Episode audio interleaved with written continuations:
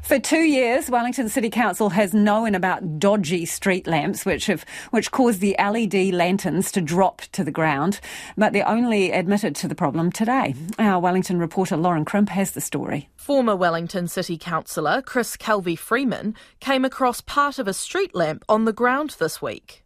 I noticed a large LED lantern on the ground, and I thought, well let's have a look at this. When I had a look, I could see it was corroded and it had clearly fallen off the lamp column. He says it's about a metre long and weighs around 15 kilograms, something you'd want to steer well clear of if it fell from its six metre height. Oh, without a shadow of a doubt, you'd be, you'd be killed stone dead.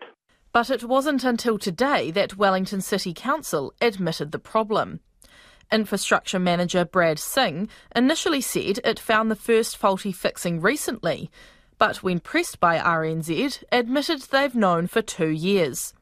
He says there are a thousand dodgy light fittings at risk of falling, and they're scattered around the capital.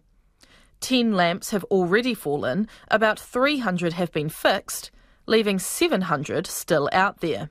We've been working really hard over the last period of time trying to figure out where these are, and we're very close to identifying all of them now. And the plan from the council's end is to go on a proactive replacement uh, program, and we'll be replacing all these fixings. Brad Singh says the council should know where all the lamps with faulty fixings are within the next two weeks. They were only installed five years ago.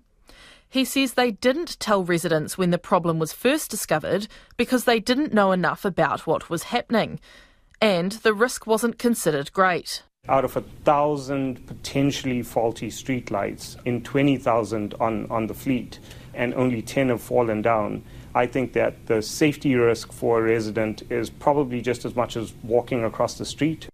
But he conceded keeping it quiet wasn't the right approach. We should have been more direct in terms of uh, what we did. Um, and uh, we're very sorry that this has happened and, and this has uh, occurred. Uh, we wear full accountability uh, for, for what has happened. Brad Singh says all the faulty lamps should be fixed by the end of the year.